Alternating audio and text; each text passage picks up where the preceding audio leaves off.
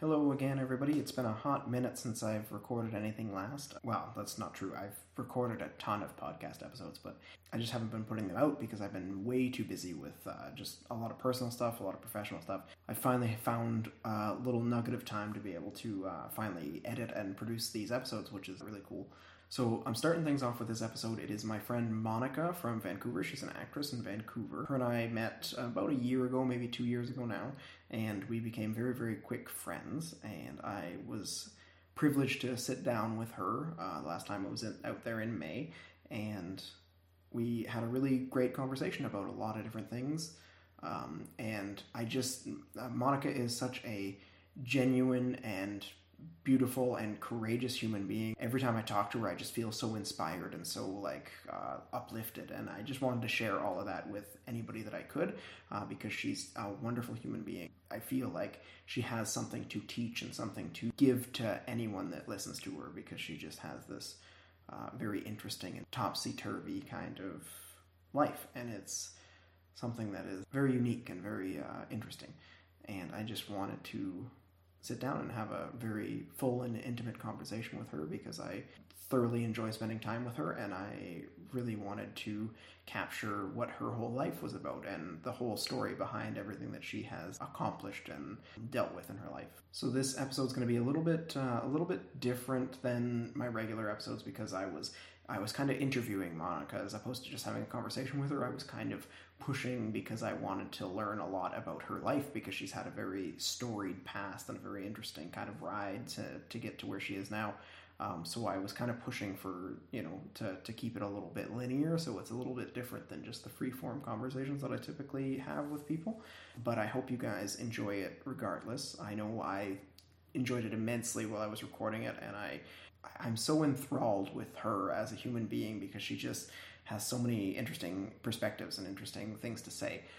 There was quite a few parts during this interview where I didn't even have to ask questions. She just kept talking about things, and it was such a wonderful thing to witness because I was able to just sit back and absorb everything that she was saying. It was intense and it was lovely, and I'm so excited to share this with you.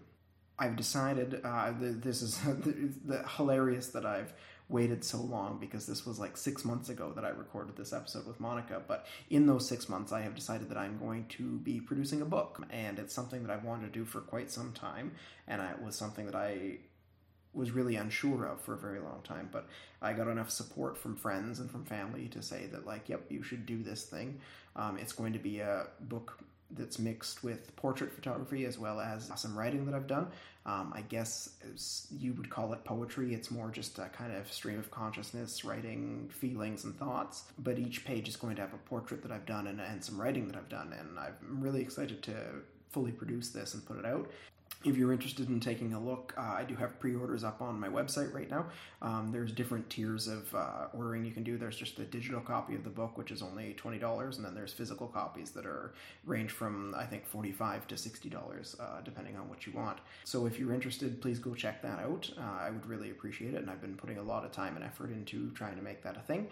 So I would genuinely very, very much appreciate it if you even just go and take a look or just express any kind of interest. That would be wonderful. But enough about my bullshit. Without further ado, I'd like to introduce you guys to Monika, and I hope you guys enjoy the conversation as much as I did. See you next time.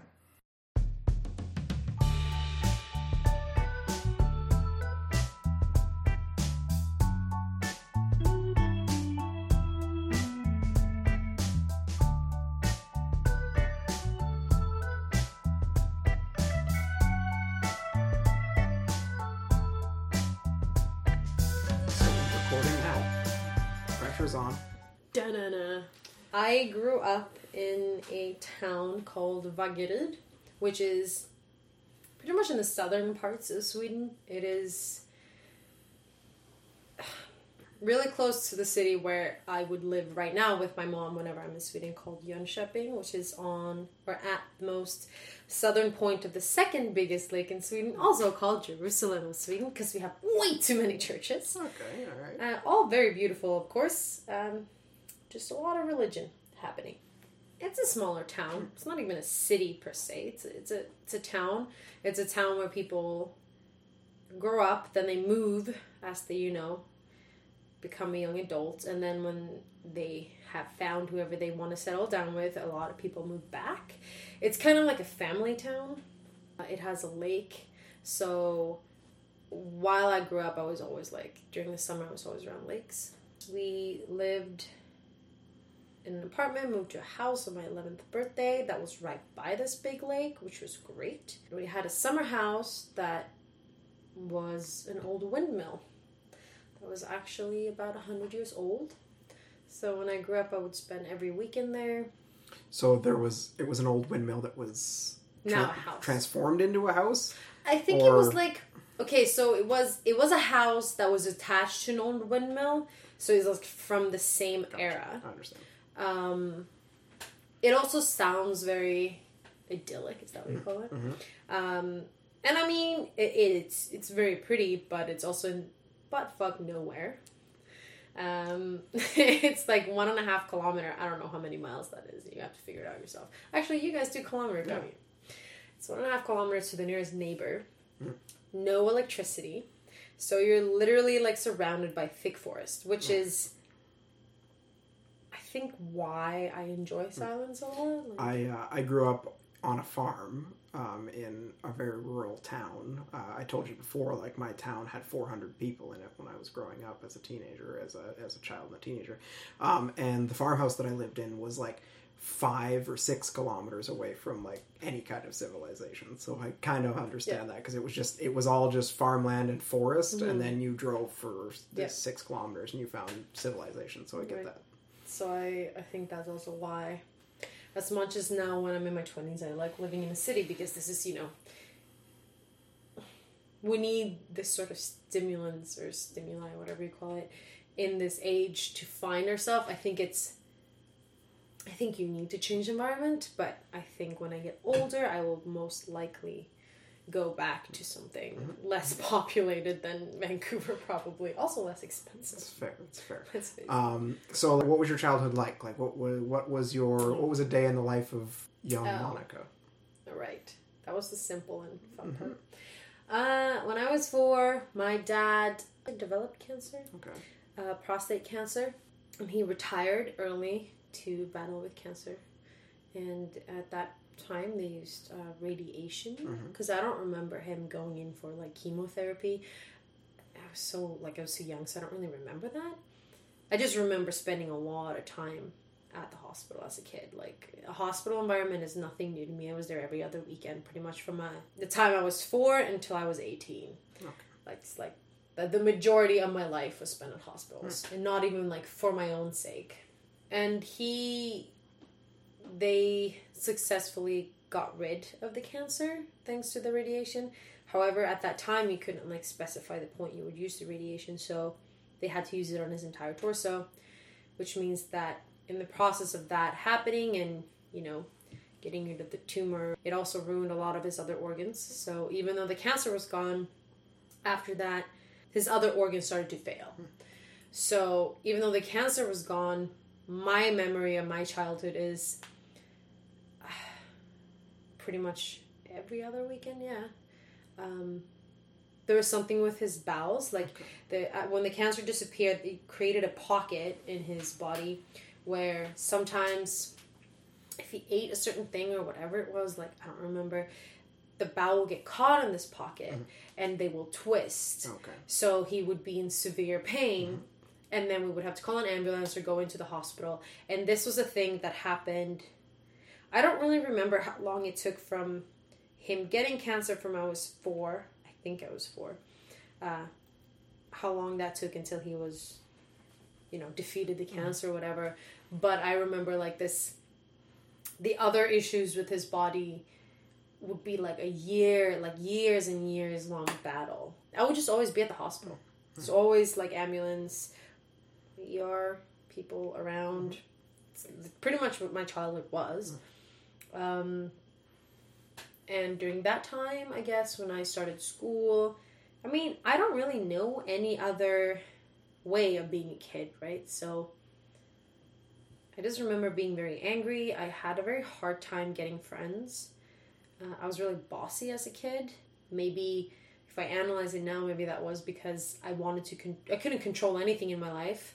My home situation was kind of chaotic, so I was just a bossy child. Like, I'm not going to deny that. And a bossy child has a hard time getting friends.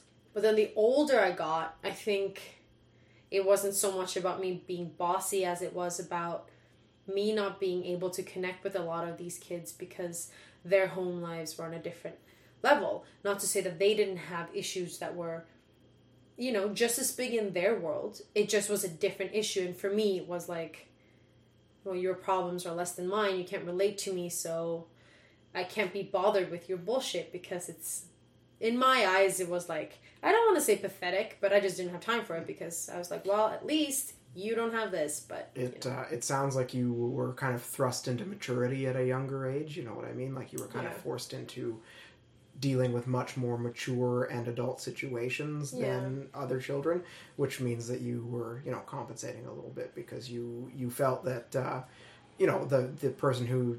this girl didn't like them, or the, you know, their parents took away their, you know, video game system or whatever, it was petty, you know what I mean? Because of what you were dealing with, you just had that observation of it being very petty problems. Probably why they thought I was bossy too. I don't know, but yeah. So that was a thing. There was a point at this time where my dad was like dealing with all these other bodily issues, like his organs just start to shut down, like his bladder, I remember, like eventually it just pretty much turned into a little stone, and there was like catheters. There was catheters involved, and then later on, I don't know what you call it in English when you have like a bag for colostomy bags. Yes. When I was 15 maybe, I changed those for my dad. Mm-hmm. So like I did those things, and those were not unnatural things to me, but when I look back, like I'm pretty sure none of my friends ever that I've ever known did that at that age. Yep. You know, I can relate to a certain degree, not because I helped my dad with it, but because later in my dad's life, he was on dialysis, which was for kidneys. Yeah. You put liquid in your kidneys, kidney can't, and then you have to empty it out. So watching him do that himself, like, you know, like having the bag and then empty it out into the sink and stuff, like I can relate a lot to that because I have very distinct memories of my dad doing that, and it's like one of those things where you know it's not normal, but it's your normal, you know what I mean? And it's very, very bizarre to try to talk to somebody who hasn't experienced stuff like that. It just doesn't relate because they've never seen it. They never like have. Yeah. Therefore, like for me, when kids my age, you know, when you look at videos on YouTube and whatever it was that you would be watching, it was something a bit more gross, so to speak, and they'd be like, oh, that's so disgusting. And for me, it would be like, I mean, not really. It's a bodily function. Yeah. Like, I don't... And also, it hurts me personally when people would make fun of older people. Because my dad was 56 years old when I was born. He was 26 years older than my mom. So my mom is, like, a regular age, right? But my dad had 2 wives before my mom. So... I was pretty much like an agreement between the two of them. She agreed to marry him, and that sounds like, I mean, I am a contract, but also like she did love my dad. Yeah. But she's like, you already have 3 kids with 2 other women. Like, I don't have any kids, and if I'm gonna move from Slovenia, oh, I should probably say that both of my parents are from Slovenia. I'm just born and raised in Sweden, so I'm not. I don't know what makes me Swedish and what not. What the fuck? I'm a cool hybrid. Let's just say that. So yeah, she's like, you already have kids. I need a child, otherwise there's no point in me marrying you, so hello, it's me. Yeah, so that was me. I was helping out with that. I spent weekends when I was in the last year of high school, spent my recess, like the long recess, I would go to the hospital and spend time with my dad, because he pretty much, I guess he got cancer when I was 4, let's say he defeated it, like, whatever. It was gone by I was 6, maybe. And then all these other bodily issues and his body shutting down started. But when I was 16 or 17, his cancer came back. Except this time, it was fucking everywhere. Like, it was everywhere in his abdomen. And they're like, well, there's so many spots of it. We can't we can't get rid of it. Like, we can give you chemo to like slow it down, but we can't stop it. Mm. And at that point, like, we knew, okay, so this is what he's gonna die of, because he's already in his 60s, early 70s even, I think. Yeah, he would just have turned 70. It would probably be 71 or something. So, like, he was old. We're like, great, it's back. We're not gonna get out of this again, are we? And I remember there was, I don't actually remember how many surgeries my dad had, but there was a lot, like at least a couple a year, I think. Or maybe that's just because when you're a kid, everything blends together. Like, I can't really remember the specifics, but I remember being like 16, 17, and my dad was at a hospital, and they had given him a catheter that wasn't attached. It was attached to his stomach, and as it was healing, they didn't use it, but when it healed, they wanted to use it, right? But it didn't work, and we're like, okay, so take it out. And I remember hearing them say, or like, I was sitting by my dad's bedside, and he said, well, they can't take it out because they don't know where it is.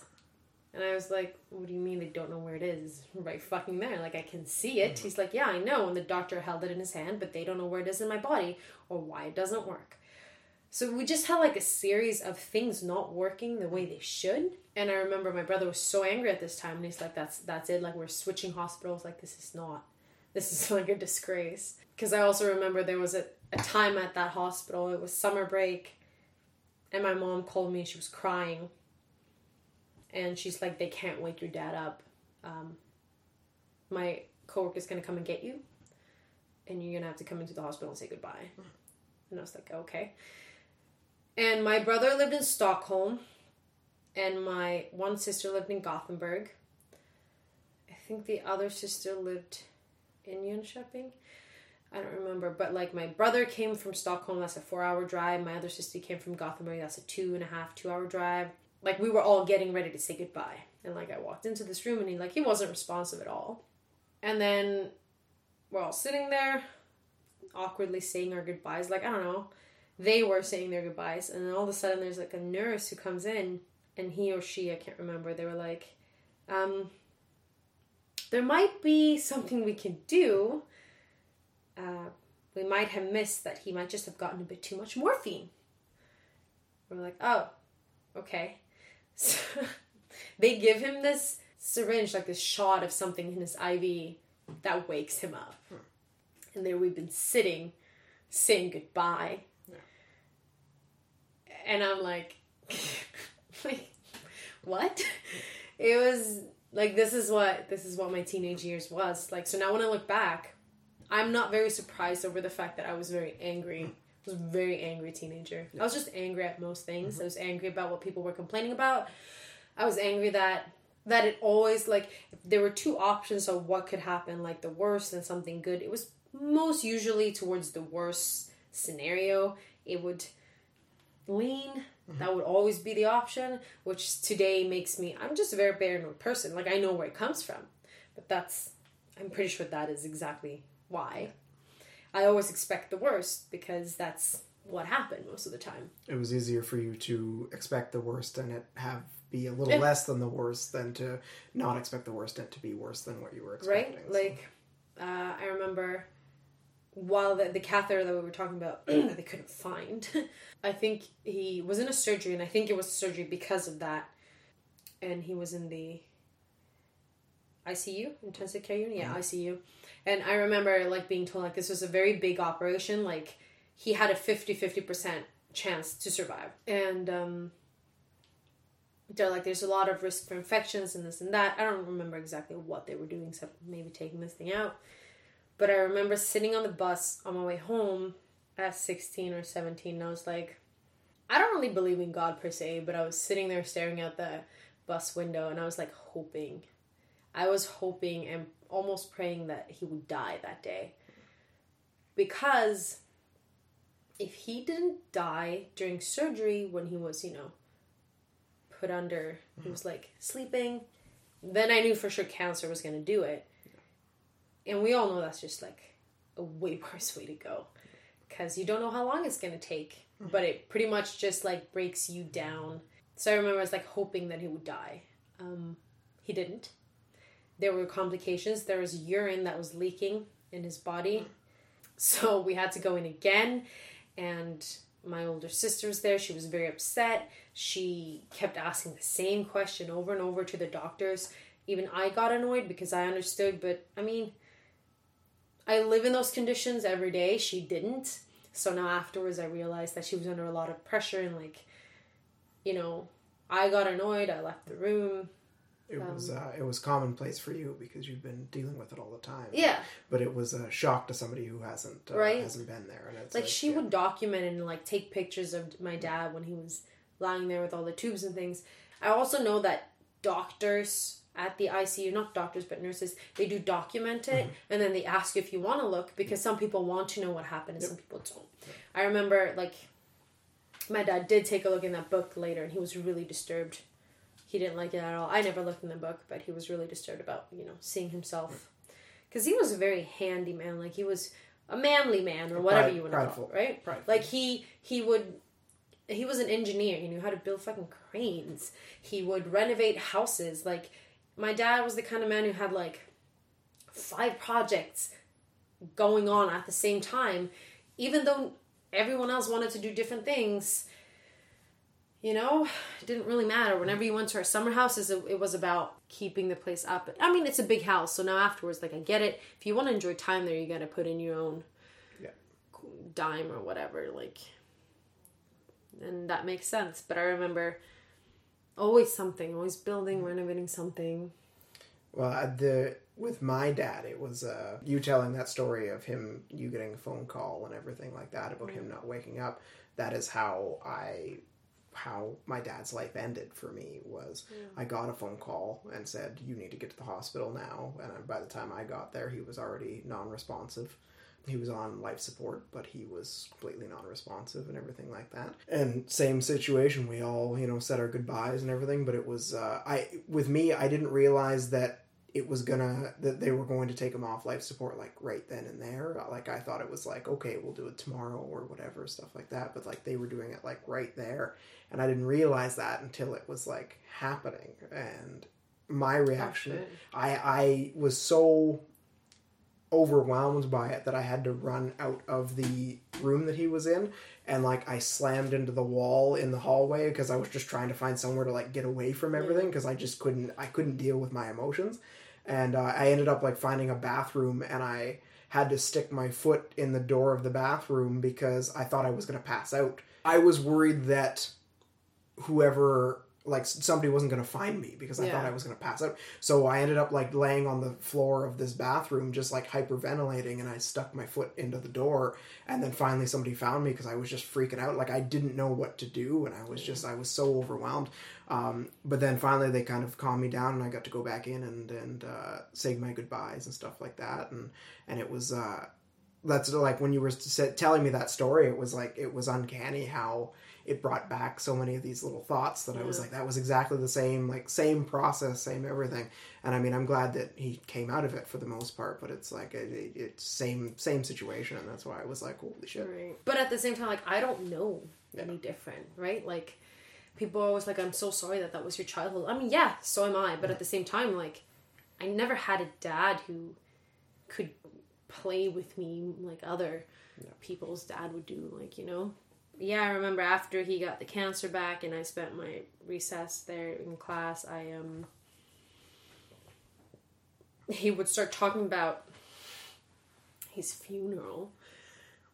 So here am I, a 17-year-old or something, and he's like telling me that don't let your mom spend too much money on my this and that. And of course, like, I get it, but at the same time, I'm like, dude, I'm not going to stop my mom from, like, deciding how she wants the funeral to be. I'm, like, her husband. Like, that's her grieving process. It was also, I think, just very morbid. Like, I am a very morbid person.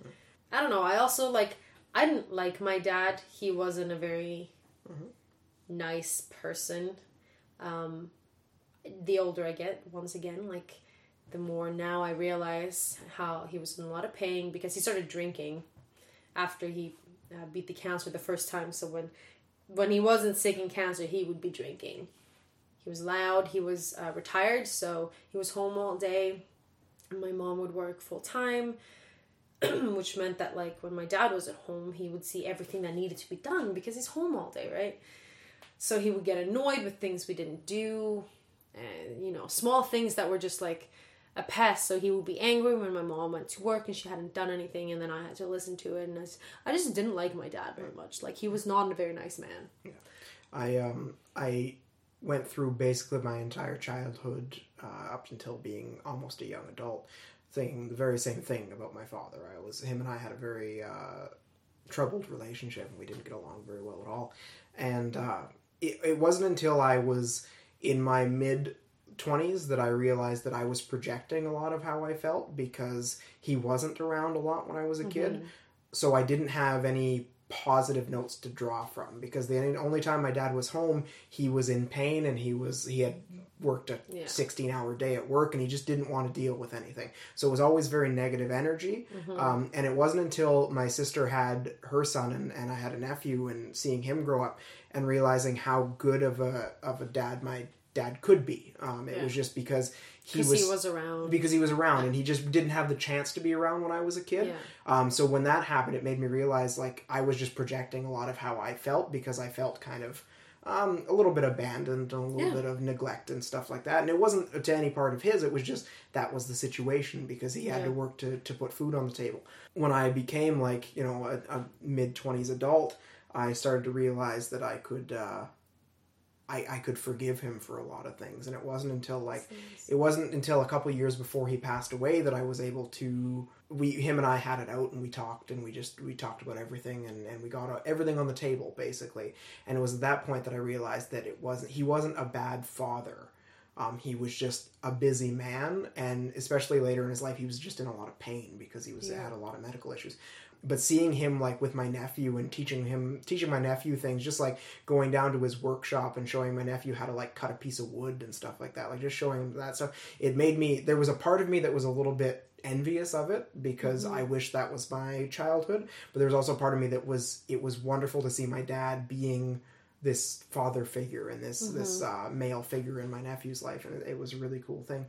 So it definitely allowed me to realized that he wasn't all bad, and he wasn't this monster that I kind of made him up in my head. And I'm not saying that's your situation at all. I just mean that, like, later in life, I've been able to reflect and say, like, oh, okay, these were the reasons that things happened the way that they did. And it's unfortunate, but for the same reason, like, I know that that's why he was drinking, because he was in pain, like, and that's something that you learn with age. Exactly.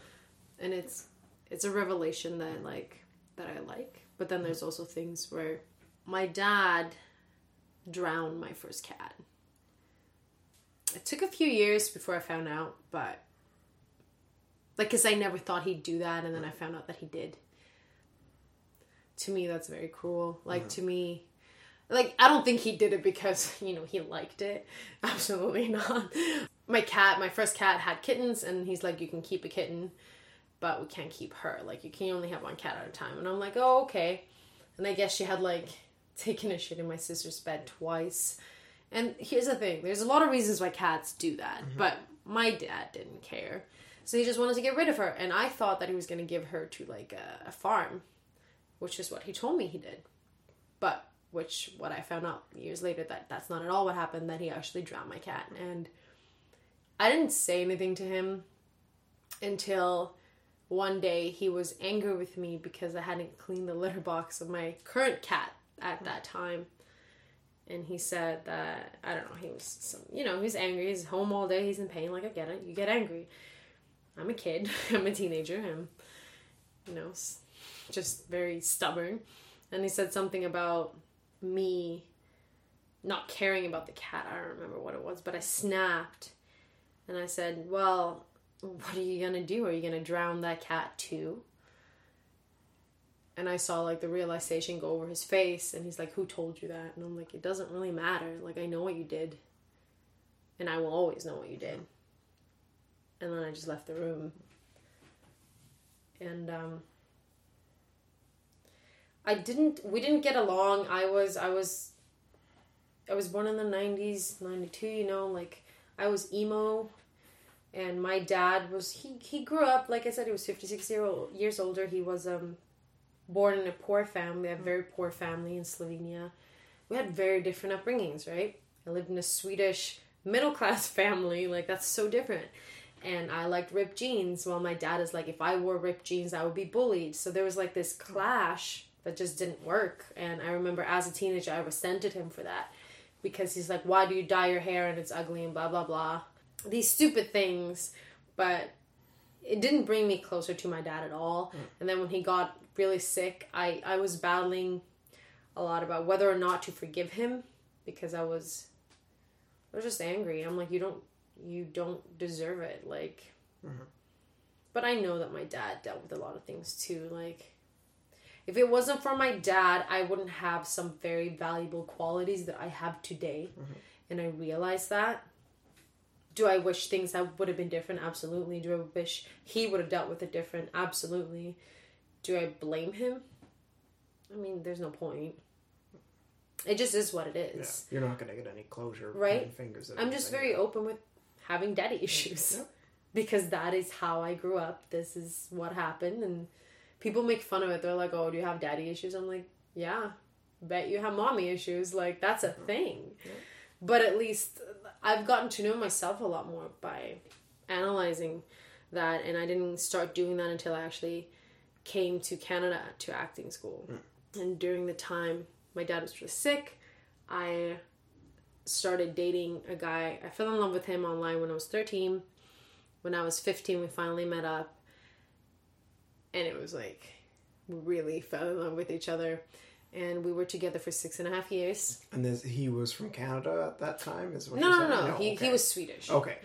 The reason I'm mentioning that is because that boyfriend at that time, later on fiancé, he was a big support during all of this. Like, he was there from time I was like 14, 15 until I was 21. He was a big support. Like, his family was everything that my family wasn't. They were calm. They were like, every time I went there, they had like big get-togethers and they would be super sweet and there was never any issues. But every time I was there, I would get a call from home about dad falling and hitting his head. There was always something. And I figured that when I found out that I got into acting school in Canada after my dad passed, I'm like, I need to go. Like, I need to do something. I was at home making sure that my mom didn't hit a wall. And when I was sure that she wasn't, I'm like, all right. I can do things now. Like, I don't have to be at home and help her with my sick dad. I can do something else. And my dad, he died on Christmas when I was 18. He got allergic to the chemo. And when he did, they told us, well, it's going to go really quick after this. And well, we didn't want him to die at the hospital, so we took him home. We had a guest room that we had installed like a hospital bed in. So it was a week before Christmas. He came home on the Thursday and Christmas would be next Friday. So 8 days later. So he came home on Thursday. I was still working because I'm like, I couldn't be home all the time. I needed some distraction, but my one brother was there with my one sister. And then we all like took turns sitting in his room during the night. I remember my sister slept in my bed with me, and then my mom slept on the floor, and then my brother and his girlfriend slept in my parents' room. It's kind of like a camp out sort of thing. It's just very like, I don't know, you know, it's Christmas time and you're trying to be merry, but you also know what's happening. And you know, as the days went by, he went quieter. He stopped eating. And at this time, like, my dad used to be a pretty big man. He was fat at one point. Like, he was just big. My dad was very similar. Like a large, stocky, like, just yeah, like, he would be like, didn't want to fuck with him, but at the same time wasn't super in shape. Like, he had a beer belly and like, he wasn't fit. Like, he was a strong man, but he wasn't fit per se. But that's how I grew up. My dad was big, and then this fragile, gray-looking man in that bed was like something very, very different. Like, he was so old all of a sudden, like, so fragile. And then 7 days later, like, exactly a week later, I went downstairs in the morning. My brother was sitting in the room reading a magazine, so he wasn't really like looking at my dad at all. And I noticed that my dad was breathing very awkwardly. Like, the only thing I can compare it to is when you put an animal down, they have like a very shallow, fast breathing thing going on. And that's pretty much what was happening. And so I went into the kitchen. My brother's girlfriend was a nurse. Okay. So I said to my sister, they were both in the kitchen, and I was like, Dad's breathing pretty weirdly. And my sister's like, no, I just think that's how it's been. She kind of dismissed me a little bit, not badly, but she's like, oh, he's probably, not fine, obviously, because he's dying, but you know what I mean. But my brother's girlfriend, Jenny, was listening to what I said, so she just quietly went into the room. And then I was like, I made these breakfast sandwiches or whatever I was doing, but she came back really quickly, and she's like, I think you guys need to get your mom, because like he's passing. So we got our mom, and we all got into the room, and everyone said their goodbyes, except for me. I've never seen my brother cry until that day, but he was crying, and I was sitting in his lap. Like, my dad wasn't responsive anymore. I don't even know if he could hear us, but within 10 minutes he was dead. So, like, I don't know. I don't know if I'm superstitious, but like, if I hadn't woken up at that time, we would have missed it. Like, because my brother he wasn't noticing. He was just reading a magazine, right? Like, and I don't know if there's a point to that, but like, I'm happy I woke up, because I gave everyone that chance to like say goodbye, even though I didn't. And the reason I didn't, I don't know if it was because I didn't think he deserved it, but I know I made the conscious decision not to say goodbye. I was holding his hand, but I didn't say goodbye. I was the only one that didn't. Very similar situation where everybody else said public goodbyes and stuff when my dad was, when they turned him off life support and everybody. And I didn't. Same concept. I was holding his hand, but I didn't say anything.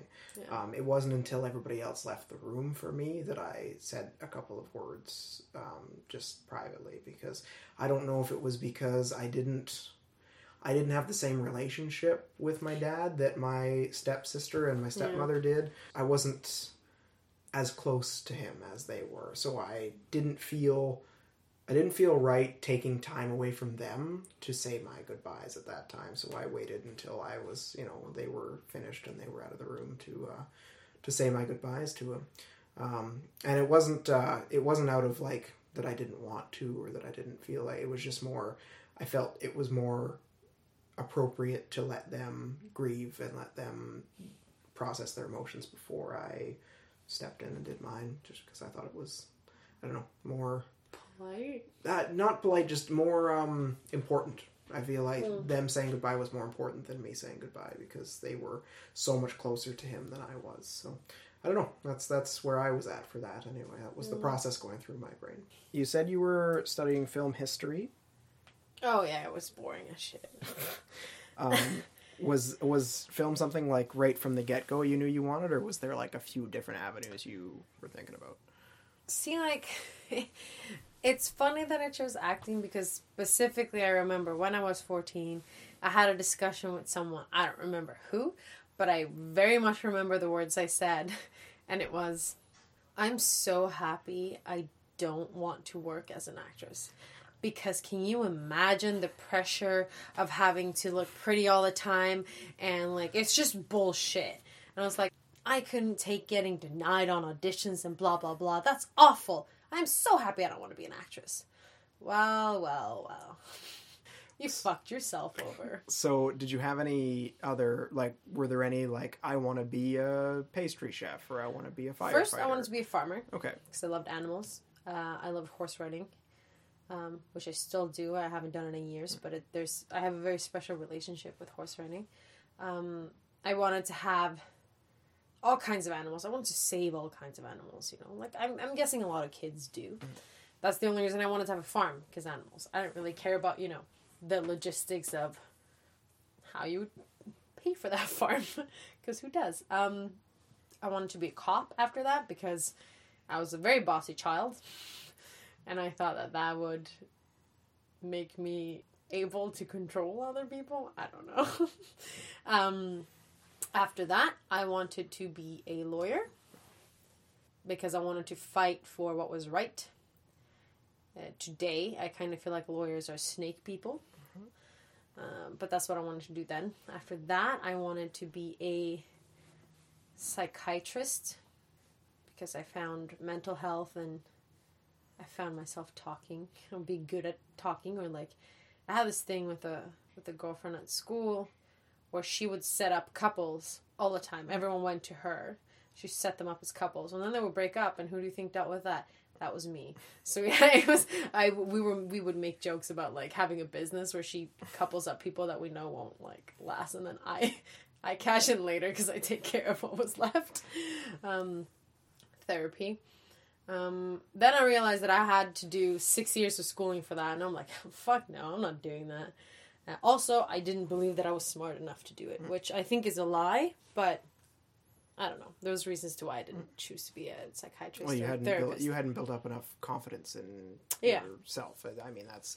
I think everybody goes through that, where everybody has those thoughts of, like, I don't know how to do this, and I don't think I can do this. Yeah. But once you go through life a little bit more and you start conquering little goals and stuff like that, you start to realize I can do pretty much anything I want as long as I, actually stick to it and put my mind to it. Right.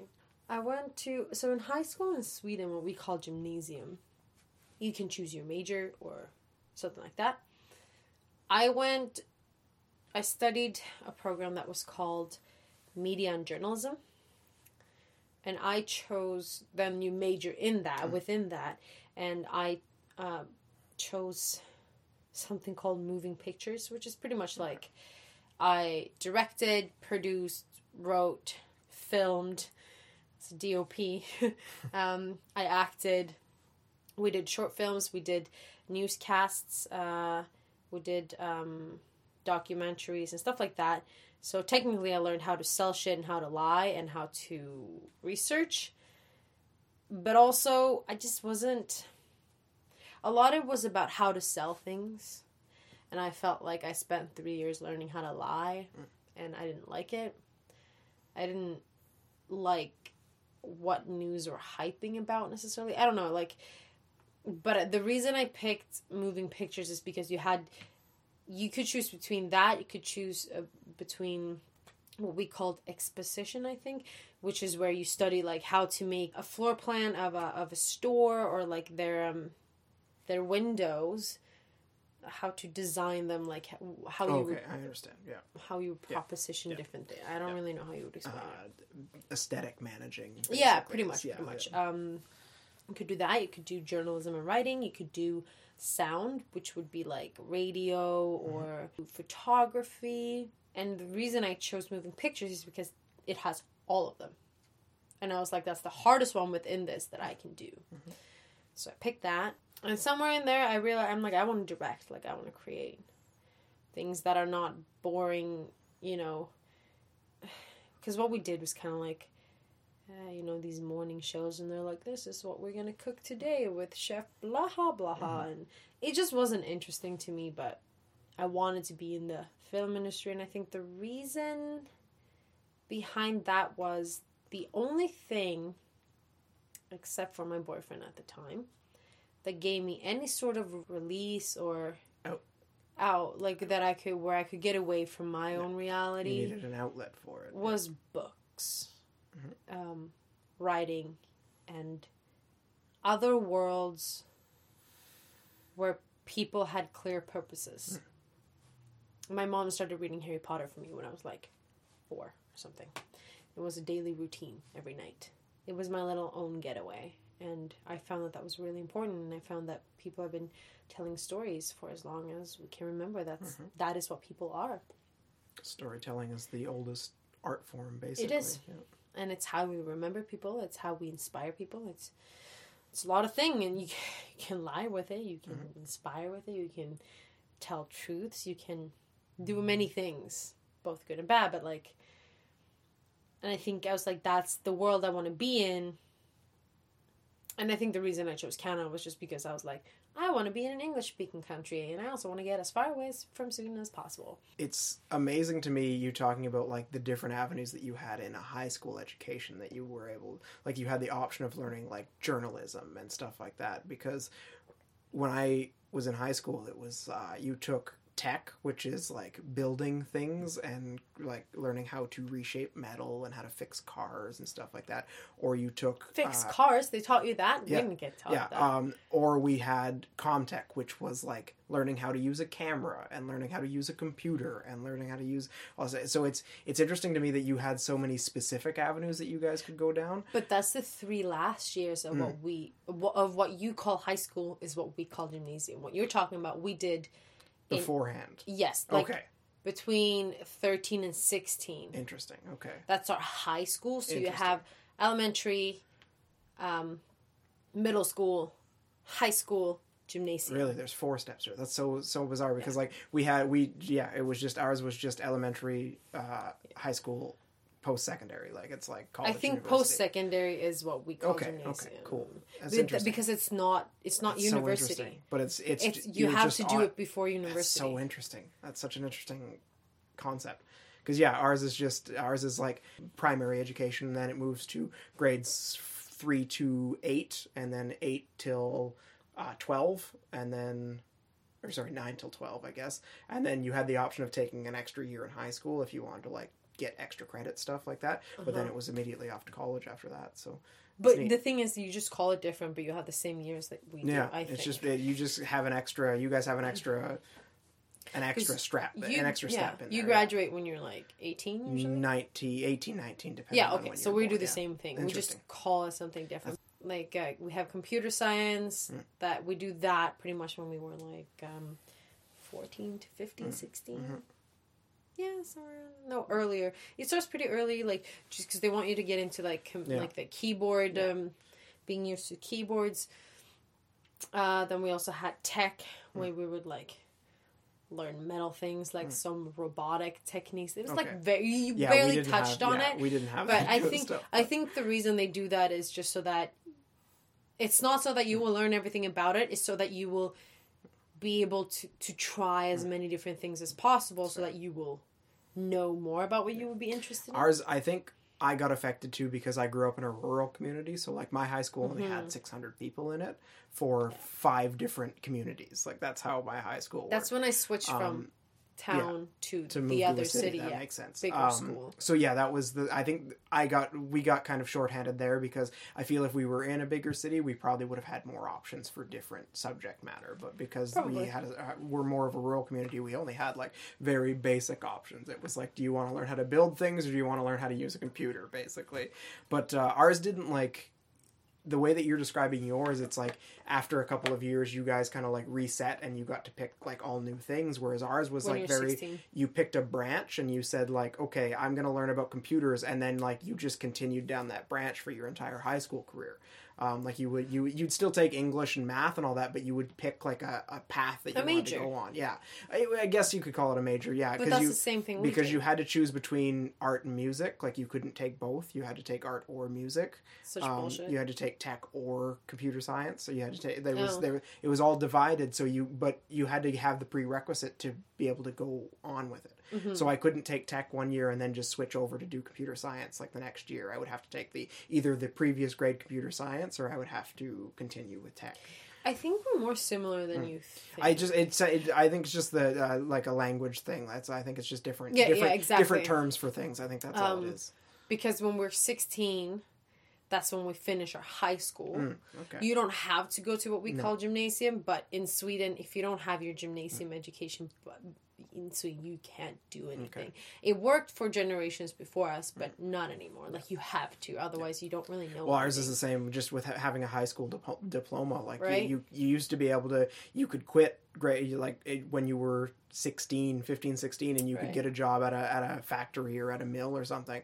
But now you can't get anything even without a college education, let alone a high school education. You other than getting a job at like McDonald's or something like that, you can't really get a job without having an education. So totally get it. No, we get to when we're 16, we finish what was called high school for us, where everyone is doing all the same classes. You have like music, you have art, like picture.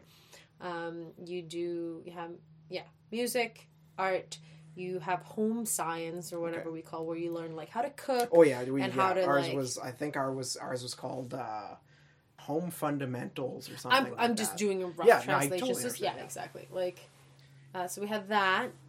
They never taught you about taxes. They never taught you about how to change tires. No, we never got important stuff. No. But there were some really good things, like how to not burn your rice, which people still do. But, stuff like that. Ours was just, basic cooking skills. Like, here's how you boil water, and here's how you make noodles. And that's But also, they were, like, I think it's also just a good introduction to the kitchen, because not every kid has the opportunity to cook at home. Yeah. So I think that's a really good thing that they had. After that, grade 9... you get to choose what school, sort of. You can apply for what school you want to transfer to. Some people study carpentry. Some people study, like, a hairstylist. Some people study languages, nature science. That's more, like, broad but heavily science-dependent. The other ones are career-building ones. So if you do, like, nature science and stuff like that, you most likely have to go to university. But if you do carpentry and all these other things, you already have like 3 years of experience and like a base. Yeah, it's I think kind of the same as trade work here. Like trade work is like doing carpentry, doing plumbing, doing exactly all those things. Iron work, stuff like that. Like that's all trade work. So you can get a job almost straight out of exactly out of that high was school. The point. Yeah, and even that's changed here now. Like most of the time you have to get some sort of a college diploma to do a lot of that stuff now. So. First, I wanted to be a nurse, and my mom said, "You've already done enough of that in your life. Like, I know what you mean. You want to help." Because I thought that would get me into, like, being a therapist. And she's like, because my mom runs an elderly home in Sweden. She told me, like, if you study this program, like the nurse program, you're going to have, like, days when you come to my job, for example. You've already done that. That's not what you want to do. And I listened a lot to my mom at that point. So I was like, okay, maybe not. Then I'm like, well, I like fashion. It would be cool to make my own clothes. And then she's like, it's going to be really hard for you to get a job. And I'm like, well, fuck. Can't do it, Mom. You're just, like, ruining what I want to do. And I'm like, what do you want? Do you want me to do nature science? And she's like, I want you to do something that actually lets you have fun for 3 years. She's like, you're going to be in school for 3 years. I don't want you to hate it. So pick something that at least will give you some fun. And I was like, oh, well, media, which is considered to be a lazy program. But here's the thing, folks. If you do what they ask you to do, it's just as complicated and hard as any other program you could study. A thing like photography or like any kind of visual art like that, you only get out of it what you put into it. Yeah. So you can cruise through like doing it the educational way, like going and getting your degree or anything in arts. You can just cruise through it and you can complete it and you can get a degree, but you're not going to get out of it what the person who is putting their heart and soul into it is going to get out of it. So when did you graduate that? When I was 19. When you were 2011. 19. Okay. And then what happened when the 2 years before you came here? Because you said 20. Because my dad died before my last year. Okay. So I would be working part-time and studying, and then I tried to work full-time at this little art store so that I could save up money. I was really good at saving money. Also, I was living at home, and my mom didn't make me pay rent, which, bless her. Yeah, and I mean, I've traveled a lot. I don't know how I managed to save some money, but I managed to, like, I think I've traveled, like, 17 countries already, so, like... I didn't, my mom, because my mom and dad divorced when I was 11, And my mom, bless her heart, worked like a dog to try to keep our heads above water, but it just didn't work out that way. It just, you know, it's a lot harder when you're not two people with income anymore. And I didn't appreciate it, and I would kind of take advantage of it a little bit because I was a teenager and I didn't really understand that like she was working that hard and whatnot. Because you don't understand. So I was at a disadvantage when I went out on my own because I'd never been able to save money, and I didn't work when I was a teenager because I lived in a town of 400 people and there was no jobs for teenagers. Yeah. So I didn't work, and so when I finally was out on my own and I went to college and I was starting to be an adult, I was at such a disadvantage because I had no idea how to save money or how to, you know, even just something as simple as like how to balance my bank account and how to do a budget and stuff like that. I had no idea how to do any of that. My first year of being out on my own was terrifying because I had no idea what I was doing.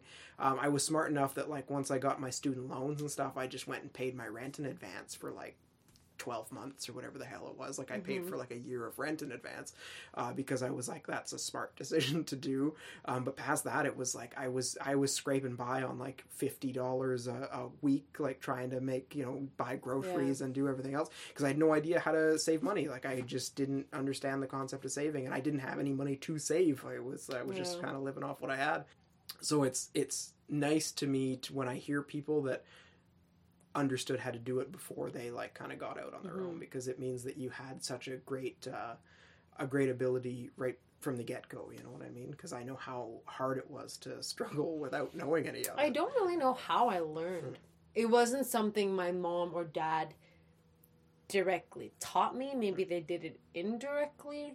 Moving to Canada was the first time I moved out of my house, like at all. I was like, all right, I'm gonna take my stuff and move out for the first time, and I'm gonna go as Google's talking to you. Why are you listening? Okay, this is creepy. Stop listening. Big Brother's listening. 8 steps to moving out for the first time. Oh my God, that's fucking creepy. Big Brother's always listening. So, okay. So, you're learning how to manage money, or you already kind of learned how to manage money. I just knew that. I think it was paranoid because I'm like, I knew my mom, she could sort of help me a little bit financially, but like I knew how much my rent was going to be. And then I'm like, I looked at my savings and I looked at the months I was going to be here, and I'm like, all right, that means that with all my savings, with rent and all that, how much can I spend each month? Because I knew I wasn't going to be able to work here. That's why I was working, because from the time I got into Vancouver Film School till the time that I actually left was a bit more than a year. Because when you get in, you can sort of choose when you want to start. And I wanted to give myself that time because I'm like, I need to save money and prepare. I don't even know what currency you guys use. Krona. Crowns, so what is the currency exchange between the two? I think right now, one Canadian dollar is 6.5-ish Swedish crowns. So like you were working like crazy hard to try to make the amount of money that you needed for over here. I think like all my savings, and that's like all savings I had my entire life, was gone. Like, I think I saved around 35 grand Canadian myself. That's fantastic. But that's also half of that my mom had saved up for me since I think when I turned 8 or something, she started this bank account, which just put like 100 Canadian dollars away. Like, if I converted, that's how much she would put in every month. So I had like a little starter kit because I didn't move until I was 21. So I could have easily, because there's like this norm in Sweden that when you're 18, you're like an adult legally. Yeah. So a lot of people move out when they're 18. I'm really happy I didn't, because I wouldn't have had any savings. So I guess I lucked out in my decisions, because honestly, I can't tell you where I learned it. Like I think I just didn't see the point. I'm like, I get it. Like, I understand why you would want to have your own place. Like I wanted to, but I was like, well, then I might as well, if I don't really know what to do with my situation right now, I might as well just stick around at home, save money until we know what we're going to do. And then it just turned out that I moved here. But I figured out the budget that I needed because I didn't want to work while I was in school. I'm like, if I'm going to move across the world to go to school, I'm going to go to school. I don't want to have to worry about work. Like, it's too much. That's too much. And so I just went to school. So I didn't work until I was 22 years old. I had never had a job. I had never had a job in my life until I was 22 years old, because I went straight from high school to going to college, and then I flunked out of college, but I still had tons of money, so I didn't have to work. And then I went back into college like 6 months later, and it wasn't until my last year of college where OSAP was like, we're not going to give you any more money. We're going to give you like an extra couple of grand to like cover tuition, but that's it. So I didn't have any money at the end, like my last year of school. So I had to get a job, because I would have just like, and that was, that's what where my point was I was the same way when I started going to school. I was like, I want to be in school. I don't want to have a job. I want to focus on school because that'll be too much for me. And it was, because I had to get a job at my last year of school, and it almost ruined me, because I had to work full time and go to school full time. Your brain can only do so much. And it was just too much for me. I just couldn't handle it. I did it, but it was like my last year was rough, because like I wasn't sleeping at all, and I was like going to school. I was going to school for 8 hours a day and then working for 6 to 8 hours a night. Like it was not good. Wow. So yeah, that's what my point was I was in the same concept where it's like I didn't, but you had worked before, so you kind of understood like the ebb and flow of money. I didn't understand that. Like I didn't understand what it was like to get a paycheck. I had no concept of that. So it was weird to me, because I either just had money or I didn't have money. There was no like, oh, there's money coming in 2 weeks. It was just, I have money. Oh no, I don't have money. So getting a job finally, it made me understand a little bit better of like, oh, okay, so like I can put this off until this paycheck that's coming in 2 weeks or whatever. And it made me understand my finances a little bit better. Interesting. Whereas before I just had a giant lump sum of money that I just kept drawing from and paying what needed to be paid and doing whatever with. So I was really late to the gate doing all of that, because I didn't know how to manage my finances at all. I just was, I was completely blind to it. And it's only been in the past couple of years that I've really started to understand like how to manage my finances and how to make sure that my bottom line is covered, so that I don't like get homeless or anything like that. And as a young adult, I was homeless for a little while. Like I couldn't pay rent like before I got the job, and I ran out of money. I had to like couch surf for a little bit, because I didn't have any place to stay. And I was like, and I have a very distinct memory of like calling my mom on the phone and just being like, I don't know what to do. And I was like, just bawling and just like, I was like so overwhelmed. And so I think that's why I'm so calm about it now, is because I know that money always finds a way, as long as you are willing to work for it. And since then, like, since I had that scare of, like, being homeless and, like, having to, like, mooch off of my friends, like, there was a good year period there where I was working, but I was just working to try to stay alive and pay my rent. Yeah. And every time that my friends and I would go out, it was like, hey, can you spot me $20 so that we can eat or whatever? And, like, I'm so thankful for those friends and the ones that were willing to lend a hand that way. Because like I would have died, like I think if like I would have been out on my ass, because I wouldn't have been able to eat. Like I wouldn't have been able to, and like I didn't. It was always going out to eat and stuff like that and getting pizza and whatnot. But those were the only meals that I had. And it was like one of those things where my friends would all order pizza. And then when we were leaving at the end of the night, I would like stuff a couple in my jacket without telling anybody, because I didn't have any food at home. So I'd have to bring it home to eat. And that was the only thing I was eating. And so I think that's why there's such a calm nature to me now, that like when I start running out of money, I'm like, it will figure itself out. I just have to not worry about it. But that's also because you know that you are responsible. That it's because I know that, one, I have a job and that I will always have a job, and two, my line of work I can do anywhere that I am.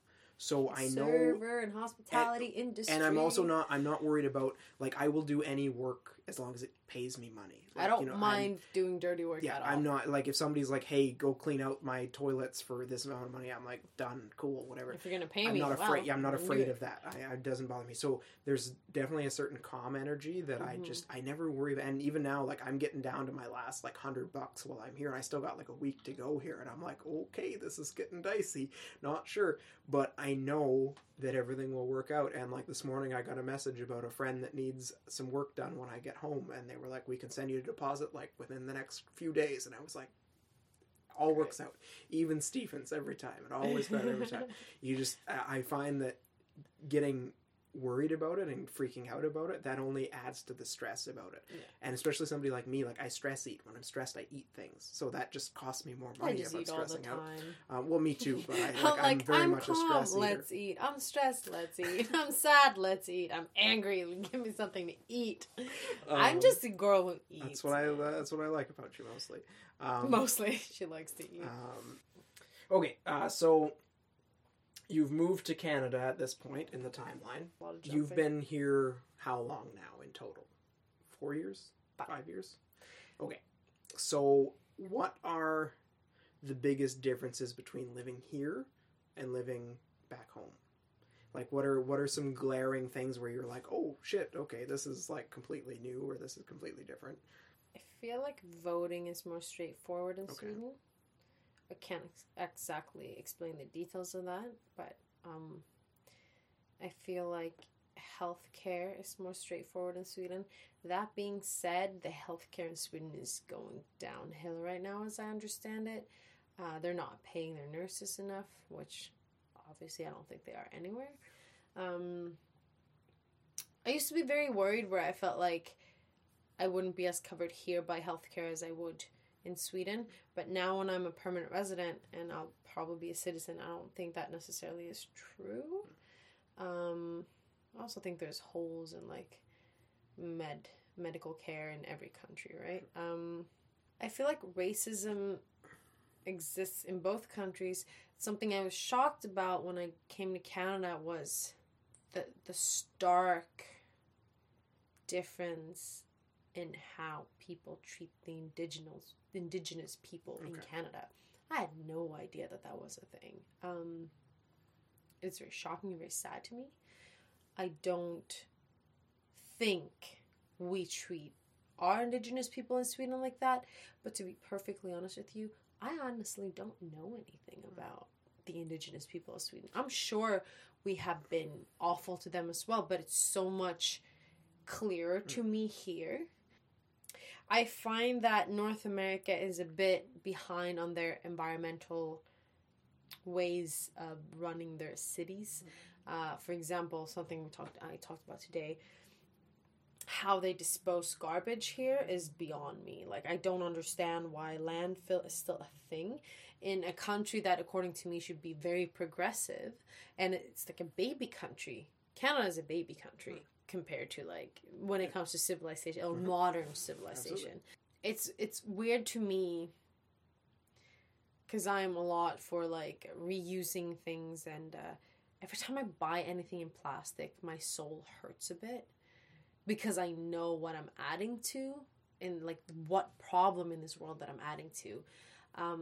And to me, it is shocking that recycling and stuff like that in North America is so behind compared to what... And I'm not going to say Europe, because I don't think every country in Europe is as progressive as Sweden is. But in Sweden, we burn our garbage, and then we use that energy to power our cities. So much that we're actually importing garbage. But it doesn't end up in the ocean. And then people would say that, yeah, but then there's the gases. Well, we have filters. But we have these power plants that are, like, taking care of garbage. And that is very disturbing to me, how a country that identifies themselves as being very progressive will still do pipelines through indigenous communities and all of these things, and how they want to, like, put it in the water, where we all know, like, it's not really a secret that creates a big danger to wildlife, and Canada is pretty much known for its wildlife. So for me, it's very, very shocking that people don't care. Well, a lot of people talk about what society owes them, but it's a cycle where you also owe the society something to make it work as a wheel. I'll be the first to admit that, like, I don't talk about politics, but I, like, on the other hand, I also don't complain about any of my rights. I don't complain about anything like that. I don't have an issue with anything like that. Because it's same concept. Like, I feel like if you're going to complain about your rights as a citizen, then do something about it. Or if you're going to complain about the war and politics and stuff like that, you should do more as a citizen to circumvent that. I don't do either. I am blissfully ignorant to all of it just because I choose to be that way. Not because I want to be ignorant, just because I don't feel like I have a good grasp on it, so I don't feel like I add anything to it. I do what I can as a citizen to recycle and I don't drive a vehicle, and I walk everywhere, and I compost, and I'm trying to build my own vegetable garden. I'm trying to do my own as a person to be as self-sufficient as I can. Okay, but then you still have a grasp of what is happening in the world. Like, and I also don't, like, I don't go out of my way, you know, like, I will order something and use a plastic cup, you know what I mean? Mm-hmm. Like, but I also, like, I don't do it all the time, you know what I mean? Like, it's not something that I do constantly. That's just a conscious choice. But it's one of those things where, like, I don't go on either side. I'm just very much in the middle of it, and I just kind of stay there. And I don't. And I'm like, Starbucks is evil. It's totally okay. But I just stay very blissfully in the middle of it because I don't like to contribute or take away from either thing. I just like to stay where I am. I make sure my little inner circle is, you know, as self-sufficient as it can be without, you know, leaving too big of a footprint, and that's all that I do. And I try not to get involved with it. There's two things in life that I don't really discuss, and it's politics and religion, and I don't discuss either of them just because I don't have a firm grasp on either of them. So I choose not to talk about them just because I don't, honestly, like, one, I don't really care. And two, I don't have a firm grasp on a lot of it, so I just kind of stay out of conversations like that. But it's just a personal choice. I chose a while back to just not get involved in stuff like that. And there's a reason that I'll never be a politician, and there's a reason that I, you know, don't subscribe to any religions, and it's just because I find it complicated and frustrating. So I just. Well, I mean, you just learn how to budget, so. Yes, maybe you'll be like a political hero when you're 50. Yeah, when I'm 45, I'll decide that I want to go into politics. And that's totally fine. Yeah. I'm still new to this country, right? Another thing that I think is different, I also don't know if that's because I don't have family in Canada, but something that I feel is that what society expects out of you. Okay. And I also don't know if that's a good or bad thing, but I always felt like in Sweden, it's all about status. Like, I feel like people go to university for the sake of going to university. They're not necessarily even choosing something they want to do, just because if you don't go to university, you're not really worth anything. It's very cut in stone, I feel. But then again, like, I remember that's when I explained this to my sister, she's like, well, it's changed. What do you know? You're not here anymore. Maybe she's right. What I'm saying is not religiously true, but, that's what I felt. I felt that there was a lot of fake status that people want to achieve that to me was pointless. And I'm sure it's the same here, but I don't have the same pressure on me here because I am very independent here in Canada. In Sweden, I would make choices that were based on my mom and my sister's wishes, even though they don't want, like, specifically tell me. I was about to ask you that, like, how much of that is, like, familial pressure as opposed to just, like, societal pressure? Because I know I'm the same way. Like me and my mom now are very much the same person. We're very much on the same page. Mm-hmm. So I can do basically anything and just be like, hey, Mom, I did this thing. And she's like, well, that was dumb. Or she'll be like, that was, you know, great. Mm-hmm. But before, like, when my dad was still alive, when I was a teenager, it was very, my family wanted me to be a certain thing. And I felt a lot of pressure that. And I kind of equated it to, like, societal pressures. Because my family... being in a smaller town, everything that I did... They just want what's best for us, and I get that. Everything that I did in the small town represented my family. Yeah. Whereas now, like, if I were to come to a city like this, no one knows me other than me. Nobody knows my family. So I would be, there would be chains off sort of thing. Like I could do basically whatever I wanted and it wouldn't matter because there's no pressure there. There's no pressure really in my life anymore at all because my mom's very accepting of everything that I do. But before there was definitely like a family pressure there of like, you have to perform a certain way and you have to, you know, be a certain dynamic. I feel, I also feel like, I'm not going to say Canada, but I feel Vancouver is very multicultural. It's definitely a melting pot, that's for sure. It totally is, which is why I like it. I don't know if I would say the same about Stockholm. Stockholm's very posh to me, and I don't know. It's a beautiful city, but it's not. I don't feel at home there at all. But would you have the same opportunities that you would here? I don't know. I feel like there would... It kind of weighs in different ends, do you know what I mean? Like... Some things I would gain on, some things I would lose on. It's a big fish in a small pond sort of concept. I was the same way. Like even in my home city, I'm a big fish in a small pond there. But I come out here and I'm just another minnow on the street because there's like 500 other people that have the same qualifications and the same, you know, everything else. So it's a weird kind of thing. If you were to go back there, like, you might be a bigger name in that city, but would you have the same opportunities of like potential movies and things of that nature out here that you could get? It's a question where I can't say what's better or worse because they both have pros and cons that kind of outweigh each other. All I can say is that I feel more at home here right now, and that's all I can do is, like, listen to what my being is telling me, even though I feel lonely. But the thing is, like, I would feel lonely in Sweden, too. Even if I lived with my family, I would feel incredibly lonely, probably way more frustrated. Do you feel like you found yourself a little more here than back home? Definitely. Yeah. And do you think that's because you've been isolated from everybody that you've had a chance to? Okay, cool. That, but also acting school kind of breaks you down to like your bones because they want to strip you and make you very aware of the societal pressures and norms that have been put on you, and then you have to build yourself up again, being aware of them. And you're forced to deal with a lot of shit. And I think that for me, that was very helpful. Yeah. There's no reason to regret it. And I had some breakdowns where I would talk to my mom on the phone. And I'm like, what if I don't want to do this? Like, what if I'm throwing all this money, like, in the lake? There's no point in me feeling like I wasted money. Mm-hmm. The only way I would have wasted that money is if I decide that they were wasted. Mm-hmm. That's the only reason. Even if I don't do anything in film, that doesn't mean that money was wasted. Mm-hmm. There's no such thing as wasted money if it had a positive outcome from it. That's just not possible.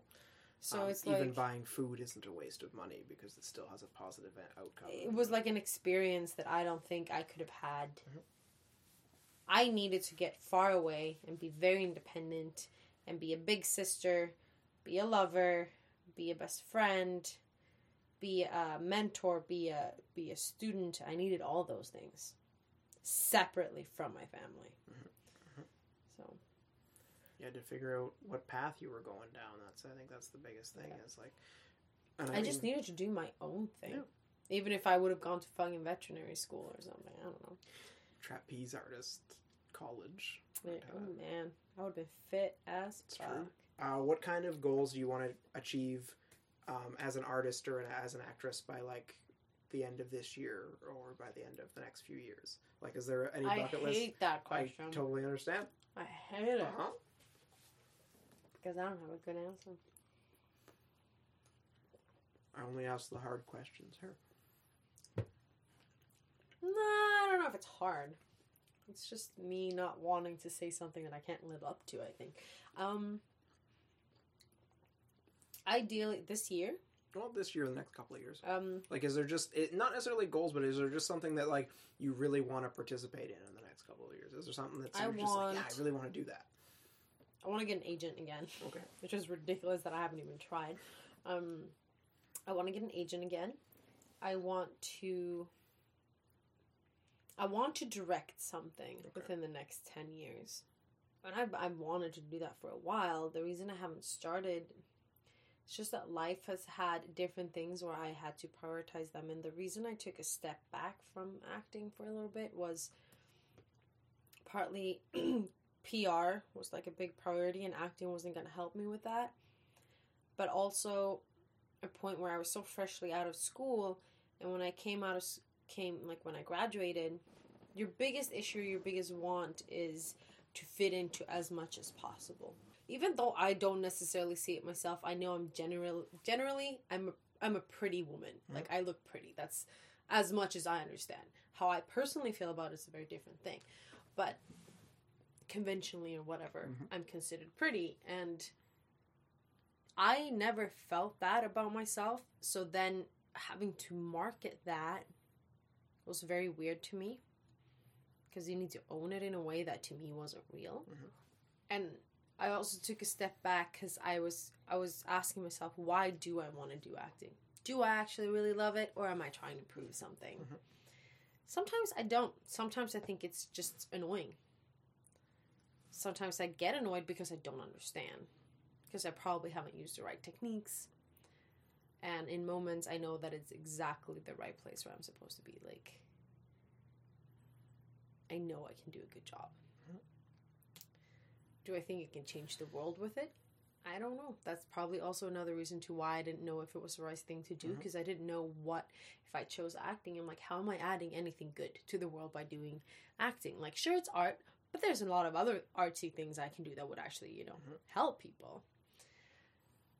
So I think it had a lot to do with guilt, and I lost my agent right before that. It was like a whirlwind, and then it was the PR, and I was like, I need a human break. Like, I need to right now not push myself into trying to fit into every box and please everyone else, because that has been my entire life, as I'm sure it has been everyone, like a lot of other people's too.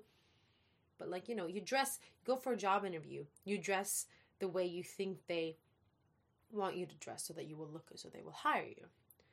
You talk to someone you like, you try to figure out what they like to talk about so that you can present that side to them so that they will be interested in you.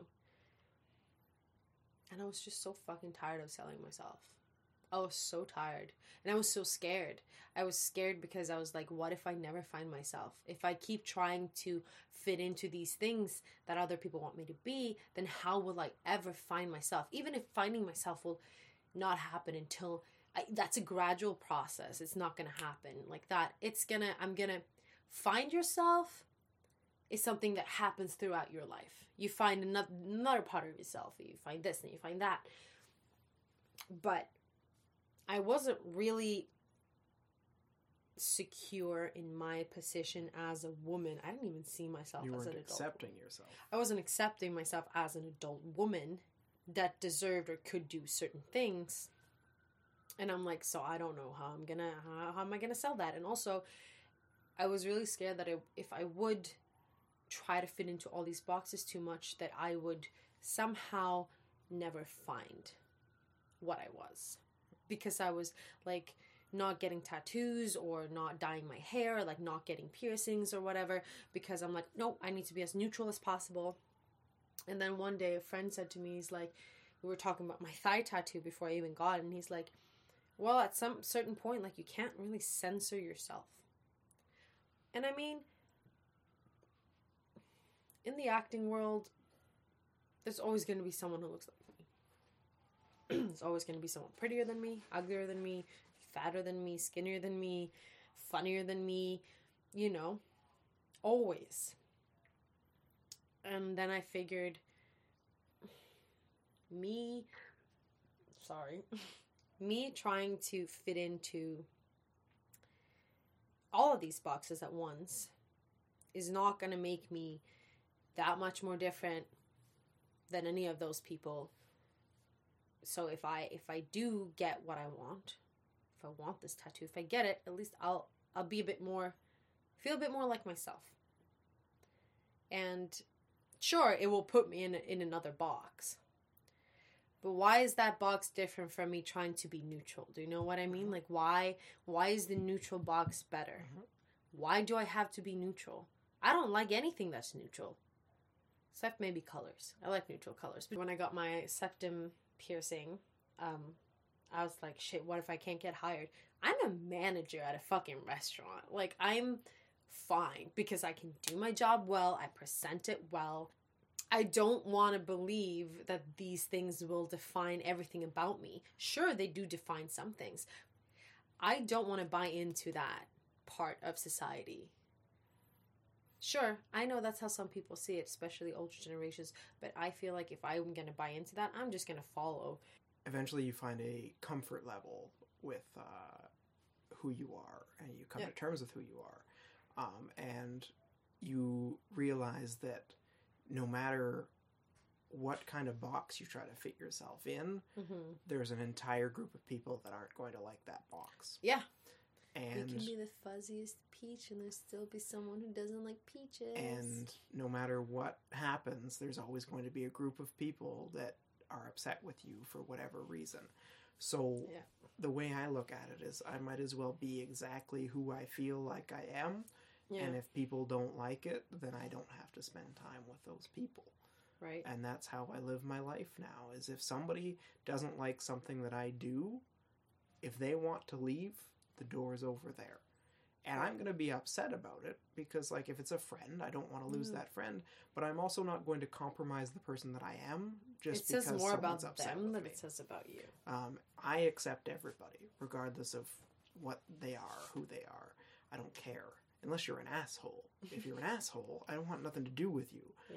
But if, no matter what kind of person you are, I will accept you. And if you don't accept me for the person that I am, then, like, I don't give a shit. Yeah. That's cool. You can go live your life, and I'm going to continue doing what I'm doing. And that's, I kind of think what you're trying to get at is, like, you just, eventually you just realize you got to just do your boxes for you. Right. That's it. Also, I think that tied into, like, relationships. Mm.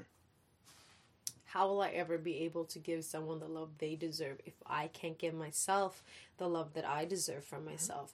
And then, therefore, I feel like you can't really... You won't know the love you deserve until you decide that for yourself. Nope. There's a quote from a movie, and I'm blanking out what movie it is right now, but it says that you only accept the love that you think you deserve. Yeah. And that's exactly it. Is like, if you don't think that you deserve that level of, and I think that's the biggest reason that I struggle with a lot of romantic relationships and stuff, is because, like, I don't feel like I can love someone as much as someone can love me. And I just, because I haven't reached that level internally yet to be able to love myself in order to give that much back to someone. And so that's a big reason that I struggle with a lot of that stuff. But then how do you get to that point? We'll see. Do you learn by being with someone, or do you keep isolating yourself thinking that you are the only one who can teach you that? I'm not isolating myself. I'm very open to everything. No, but, like, do you know, like, some people would, though. Yeah. But that's the thing with me, is that I'm not isolating myself. I'm very open to the idea of a relationship with someone. I just don't think that I have the ability to love someone to that level that they deserve, because the people that I am romantically interested in deserve the utmost love and respect, mm-hmm. and I don't know if I'm at a place internally that I can give that to someone. You don't think that you're worthy of it yet? Not that I'm not worthy of it. I think that... Well, that's kind of what it gets down to, is you just word it differently, but that's kind of what you're saying. But... Because I get it. I totally do. It's not because I don't feel like I'm worthy of it. It's because I feel like I can't give what I think other people are worthy of, because I haven't figured my own shit out, and I need to figure that out before I project all of that shit. Like my ex. This is what's going on in his head. I understand now. Another person, because that's not fair to that person, because I still haven't figured all my shit out. But okay, but what if you never do? Then I'll be alone for the rest of my life. And I'm perfectly okay with that. Okay, but what if that person could help you figure that shit out? I don't believe anybody can help you figure your shit out. I think it's all internal, unless you go get professional help. I mean, you do see a therapist. But, like, I feel like that's a very fine line, where I'm like... And again, I could be wrong. There could be someone tomorrow that I meet that is, like, just clicks everything in and it all just makes sense. Yeah. Could happen. But it hasn't. And I'm not worried about it. I mean, we're also not old. I feel like I've heard someone say, you shouldn't be in a relationship or like a steady one until you're beginning mid-30s because you need to like I also think that like figure some shit out. From what I've observed and what I've experienced in life, I think you have to be good friends with a person before you can be in a relationship with them. I think that you have to develop a friendship, and then that friendship has to grow into something more. I think that is very true. Because I feel a lot of people, like, they search outside of their friend circle for, like, romantic interest. And it's just, like, somebody, like, a random person. They're like, yep, that's the person. I'm gonna be with that person. Whereas it's usually, like, right in front of you. It's the person that you love spending every moment with. But that doesn't mean just because he's... Okay, but... I'm not saying that's exactly... Like, I'm not saying that's why you should be with someone. My issue is... a lot of the time... is when you are that close with someone, there's the potential to be more there. You know what I mean? I feel like there's a potential to be more there, and I feel like that's necessary to have a successful relationship. Because I agree, I do. But then at the same time, I'm like, I have friends that I would die for, and that, you know, I would marry them in a heartbeat because they would be a great partner. But I'm not in love with them. That's totally okay. No, but like, what? Do you know what I mean? So I'm like, or you date someone and you're like, you're fucking perfect, like you literally are, but for some reason we're not on the same level right now. And then you're like, man, can I come back to you in 5 years? That's what I'm saying. Can I like? Put this on pause. That's exactly my point. Wow. I need to pee. That's fair. Pause. So the theme that I've been trying to bring with all the episodes of the podcast is that the guest needs to bring 3 questions that they have to ask me, and they have to be things that they want to know, but I have to answer them completely honestly and transparently as much as I can. Monika definitely delivered on this, and she definitely caught me a little bit off guard with the questions, but they were really unique questions and stuff that I'd never really been asked before, and it was a great exercise in self-reflection that I wasn't expecting, and it helped me through a couple of things after talking about it. Even after we stopped recording, after we hit the stop button, it was just chatting with her while I was walking back to the place I was staying in Vancouver. It was eye-opening to myself for a couple of things, and it helped me figure some things out in my life that I was struggling with, and I hope that maybe listening to this will help you figure something out too, because she just seems to have a way that she can kind of inspire you to do what you want to do. Oh, my question's to you. Yours, yeah. Ooh, okay. Better be good ones. Took me a long time to get to that. Better be a good one. What do you like least about yourself, and do you think that's what other people like the least about you? I hate my impulsive nature. I hate that I struggle with controlling my life because I am so impulsive. Budgeting? It's gotten better with age. Now it's more just financials. Like I just spend my money. I'm like, I want pizza. I'm going to go order pizza. Even if it's my last $20 in my account, if I want pizza, I'm going to get it. And it's something I've been working on really, really hard, but it's definitely, it's been a very big struggle in my life to overcome.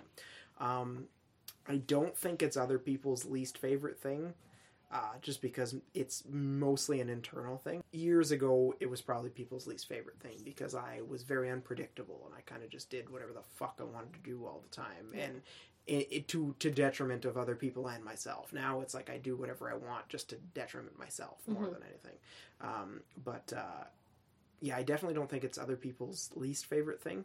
I have spent a lot of time figuring out who I am and trying to perfect the person that I am in my eyes. And that's the one thing that has always been kind of like an albatross for me, trying to like overcome it. But I've gotten better. I've gotten much better at not ruining my life because of impulsive decisions. So it's gotten better. I accept that answer. Oh, really? Yes. Most humbling moment you remember? Most humbling moment. That's a thinker. So I've always kind of felt like anytime anybody gives me compliments or gives me anything like that, I kind of just go like, yeah, all right, I'm just whatever, it's all right. Like I'm okay, I'm all right. Like I never accept compliments. So it's hard for me to say like, this was my most humbling moment, because, like, I've always been kind of just, like, middle of the road sort of thing, in my opinion. I've never had to help someone. It could be... Yeah, I'm trying to think of, like... It's kind of a question that you need to think about for a bit, though. Yeah, I can tell you that, like, in life, my most humbling moment was realizing that if I didn't change who I was, that all of my friends were going to leave me behind. That's a heavy one. So, again, I was a... As people from previous episodes will know, I was a very not good person early in my life. And I treated people very poorly. And it wasn't until, like, I was, like, 23-ish, 23, 24, and it made me realize, like, I lost a bunch of people in my life. They just decided they didn't want me around anymore. And at that point in my life, like, I wasn't as stable as I am now. Mm-hmm. And... it affected me very deeply because I felt like I needed those people around to be happy. I was taking my happiness from those people. I was stepping on them and reaping the rewards of it and taking my happiness from those people. Realizing that everybody was leaving and that I was going to be alone and that I didn't have any... Because of who I was alienating my friends and I didn't have any friends. Very, very few friends left. That was a very humbling moment for me because it made me really kind of understand that I needed to change who I was and what I was doing. And that was what kind of triggered, like, everything, to change my entire personality. Like, I went through with an absolutely insane personality makeover. Like, I am a different person than I was, completely. And yeah, that's like, I can't think of anything other than that has really, like, kind of punched me in the face and really humbled me a lot. Yeah. It's 'cause, like, again, I've always kind of, not that I've had a low opinion of myself, but I've always just been kind of like, yeah, I'm all right. Like, anytime somebody says, like, I'm a really good person, I'm like, I'm just a dude. I'm just a guy that, like, wants to help people, you know? Yeah. So I've always kind of struggled with that. I've always just kind of have been middle of the road as far as my opinion of myself goes. So a moment when you couldn't have been more wrong. Mr. I'm never wrong. Most, like, what I mean is, you know, when you fight for something that, like, you're, like, you're so sure about something. Absolutely. And then it's just like, oh. Yeah. I was very wrong about my feelings towards human beings.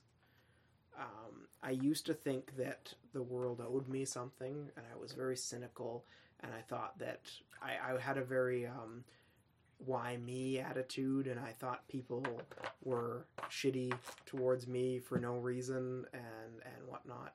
But I realized that I was the problem, and that the reason that people treated me badly was because I didn't treat myself well and I didn't treat other people well. Mm-hmm. And you gravitate and you attract the attention that you put out all the time. So I was putting out negative vibes, so I was only getting in negative vibes. Mm-hmm. And it just kind of went from there.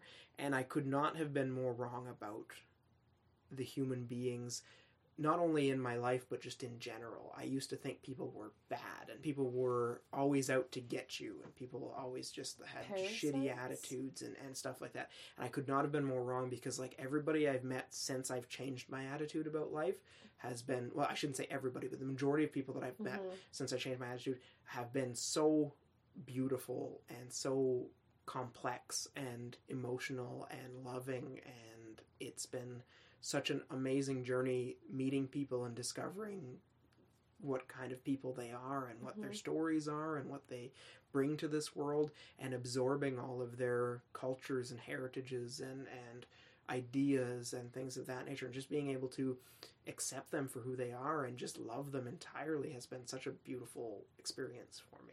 And before that never would have happened. I never would have done that because in my brain, everybody was evil and everybody was just shitty all the time. So, like, 100% that was something that I definitely was wrong about because I thought everybody was innately negative all the time, but I realized that I was just projecting all of that onto people, and because I was negative, I automatically thought that everybody had the same mindset that I do, and now, knowing what I know and understanding what I know, I realized that, like, everybody's just struggling with shit. Right. And even though they're struggling, they're still beautiful human beings. And even the worst people still have good parts of them. You know what I mean? So it's been such an interesting discovery of mine to realize, like, to be able to open my heart and open my mind to people and just be like, just be completely vulnerable with them all the time and just be able to talk to them openly about everything.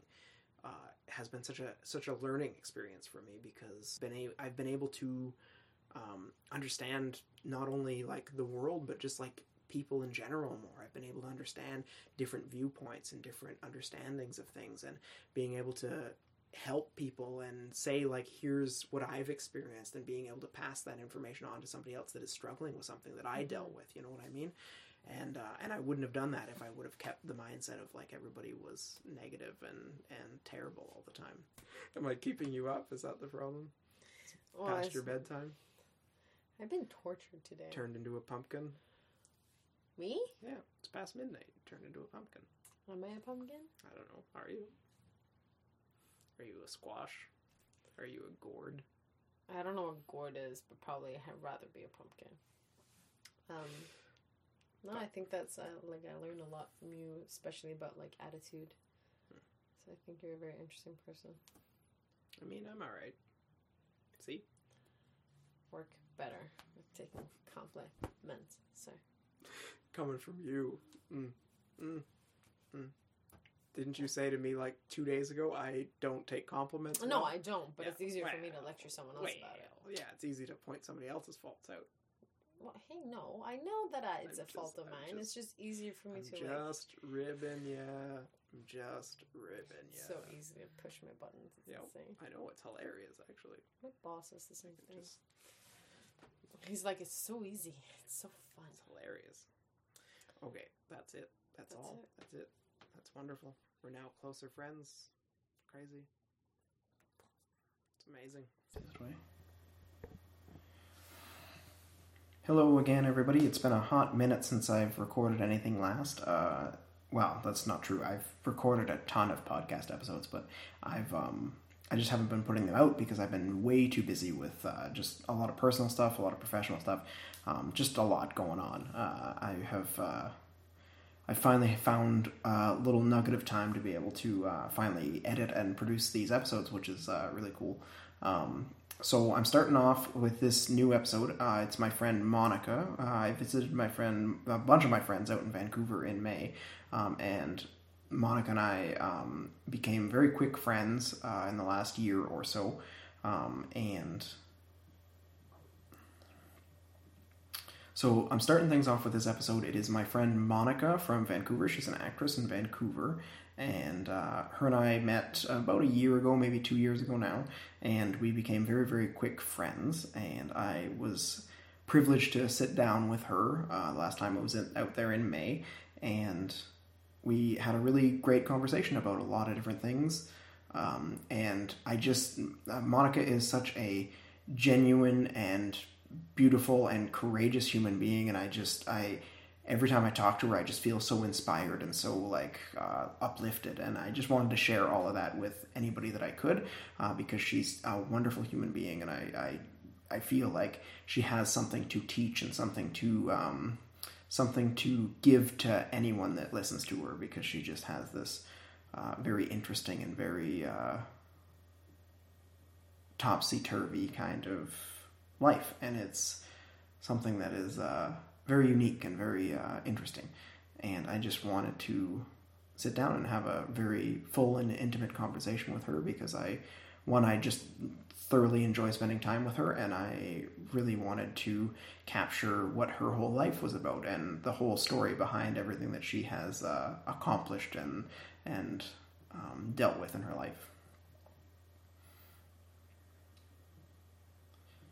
So this episode's going to be a little bit different than my regular episodes, because I was I was kind of interviewing Monika as opposed to just having a conversation with her. I was kind of pushing because I wanted to learn a lot about her life, because she's had a very storied past and a very interesting kind of ride to get to where she is now. So I was kind of pushing for, to keep it a little bit linear. So it's a little bit different than just the free form conversations that I typically have with people. But I hope you guys enjoy it regardless. I know I enjoyed it immensely while I was recording it, and I'm so enthralled with her as a human being, because she just has so many interesting perspectives and interesting things to say. There was quite a few parts during this interview where I didn't even have to ask questions. She just kept talking about things, and it was such a wonderful thing to witness, because I was able to just sit back and absorb everything that she was saying, and it was quite it was intense, and it was lovely, and I'm so excited to share this with you.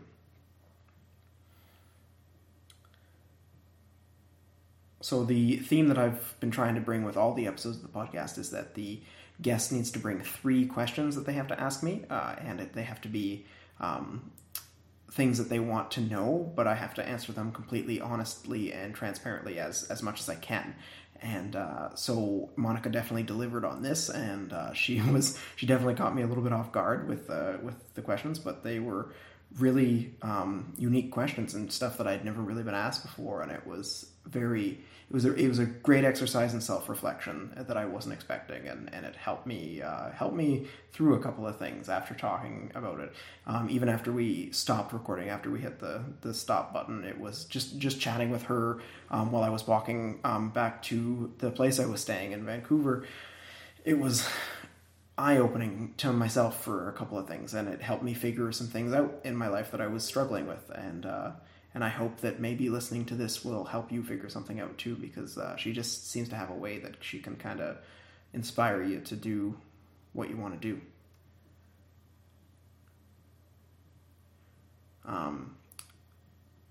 I've decided, this is hilarious that I've waited so long, because this was like 6 months ago that I recorded this episode with Monika, but in those 6 months I have decided that I'm going to be producing a book, and it's something that I've wanted to do for quite some time, and it was something that I was really unsure of for a very long time, but I got enough support from friends and from family to say that, like, yep, you should do this thing.